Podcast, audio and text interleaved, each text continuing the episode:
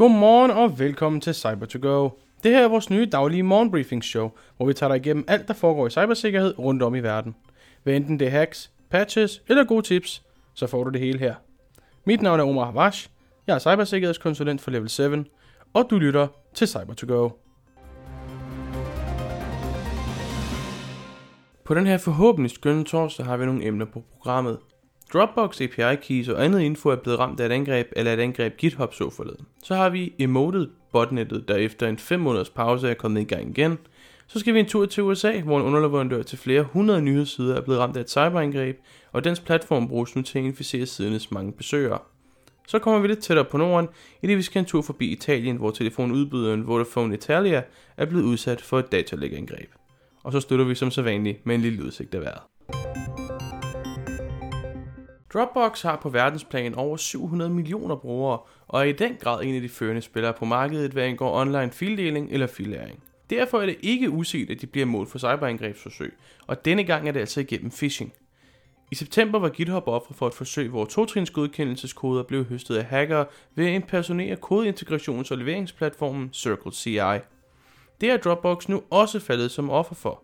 GitHub adviserede Dropbox den 14. oktober om mistænksom adfærd, der havde fundet sted dagen for inden, og det har siden vist sig, at hacker fik adgang til Dropbox GitHub-konti. Det bekræfter Dropbox i en pressemeddelelse udgivet den 2. november. Igennem denne adgang fik hackerne ifølge Dropbox selv adgang til opløsninger såsom et par tusind navne og e-mailadresser på kunder og både tidligere såvel som nuværende Dropbox ansatte.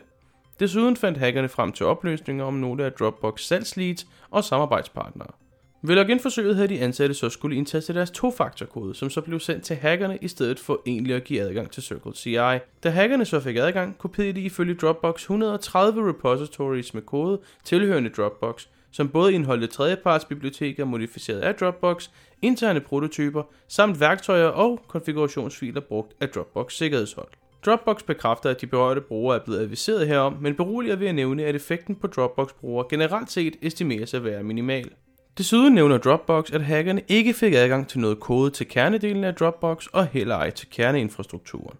Disse er stærkt reguleret og sikkerhedskontrolleret, forsikrer Dropbox om i deres pressemeddelelse. Emoted Botnet er nu i gang igen. Efter 5 måneder på sidelinjen er den blevet genaktiveret og bliver nu hyppigt gjort brug af igennem phishing-kampagner. I bund og grund opererer Emotet, traditionen tro, med makroer til to Microsoft Office-produkter, nemlig Word og Excel. Når makroerne er loadet, bliver emotet loadet ind i offercomputerens hukommelse og stiller så e-mails, som bliver brugt til phishing-kampagner. Desuden kan emotet også finde på at smide andre payloads af sig, for eksempel i forbindelse med ransomware-angreb. Når den er aktiveret, afventer den således kommandoer fra C2-centret. Emotet gør hyppigt brug af stjålne såkaldte e-mail reply chains, for så at distribuere de her malware-inficerede Excel- og Word-filer. Når man åbner en fil lavet af folkene bag emotet, vil man blive mødt af en venlig tekstboks, der fortæller, at man skal indsætte Excel-filen under templates-mappen i Windows. Dette beder den om for at undgå at blive tjekket og låst af Excel, der så ellers vil åbne filen i forsikret tilstand. Når man downloader en Excel-fil fra nettet, sætter Excel automatisk et såkaldt MOTW-flag, nemlig et Mark of the Web-flag, der fortæller, at denne skal åbnes i forsikret tilstand. Sætter man derimod filen i skabelon eller templates-mappen, forbigår man den restriktion, og filen samt dens dertilhørende makroer indlæses således uden problemer.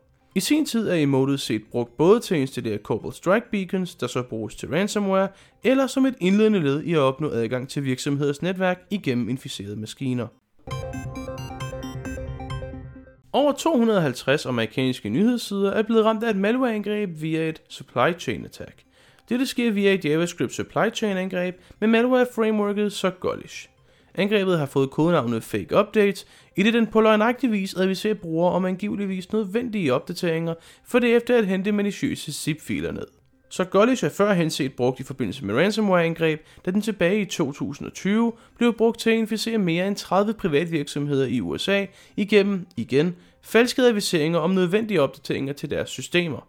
Når så enhederne var inficeret, blev de brugt af aktørerne til at bevæge sig rundt i det nu kompromitterede netværk for at opsætte Wasted Locker ransomware.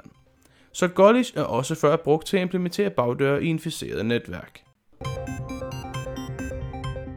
For Vodafone Italia har det ikke ligefrem været guld og grønne skove på det seneste. Tilbage i september blev de angiveligt udsat for et hackerangreb, som Kelvin Security hævdede at stå bag. Hackergruppen havde sat en samling af 290.000 filer af 310 GB størrelse til salg på mindst et hackerforum og øvrige kommunikationstjenester. Dengang hævdede Vodafone, at de ikke ser noget bevis på nogen indtrængen, men at de vil undersøge sagen nærmere. Hackergruppen påstod efterfølgende, at de havde angrebet Vodafone med indblik på at advisere dem om deres sikkerhedshuller, men så valgte at sætte de kompromitterede data til salg, efter Vodafone ignorerede henvendelserne. Den 2. november har Vodafone så udsendt en pressemeddelelse, hvor i de informerer, at en af deres kommercielle samarbejdspartnere og resellers, 4B SPA, er blevet udsat for et cyberangreb. Angrebet opstod i september og har ifølge Vodafone lægget information om kunders abonnementsdetaljer, identifikationsdokumenter og kontaktopløsninger. Vodafone forsikrer dog om, at ingen kundeadgangskoder eller netværksdata er blevet lækket i forbindelse med angrebet. Det er nu uvist, om de to angreb har relation til hinanden, men Vodafone forklarer, at 4B har lukket for adgang til de nu kompromitterede servere og er i færd med at øge deres sikkerhed for at undgå lignende situationer i fremtiden. Så skal vi lige ind om en lille vejrudsigt her på den her lidt blandede torsdag. Lidt ligesom i går vil vejret være lidt af en blandt selv slikpose, afhængig af hvor i landet du er. I øst vil dagen starte ud med lidt sol, hvor den i Vest- og Syddanmark generelt vil være skyet. Hen over dagen vil skyerne også ramme øst, og så sluttes dagen i Nordvestjylland af med lidt regn. Lidt ligesom i går vil temperaturen ligge mellem 8 og 12 grader rundt i landet, hvor man i øst altså vil få lidt flere solstråler. Hos Level 7 går vi meget op i at forbedre cybersikkerhedslandskabet i Danmark, både på et kommersielt virksomhedsplan og for dine ansatte. Vi arbejder med alt lige fra red teaming, sårbarhedsscanning og pentests, til projektledelse, SIS-18 compliance tests og CISO as a service. Har det her fanget din interesse, så kan du gå ind på www.lvl7.dk og læse mere. Mit navn er Omar Havas, og du har lige lyttet til cyber to go af Level 7. I må have en skøn torsdag, og tak for at I lyttede med. Kør forsigtigt.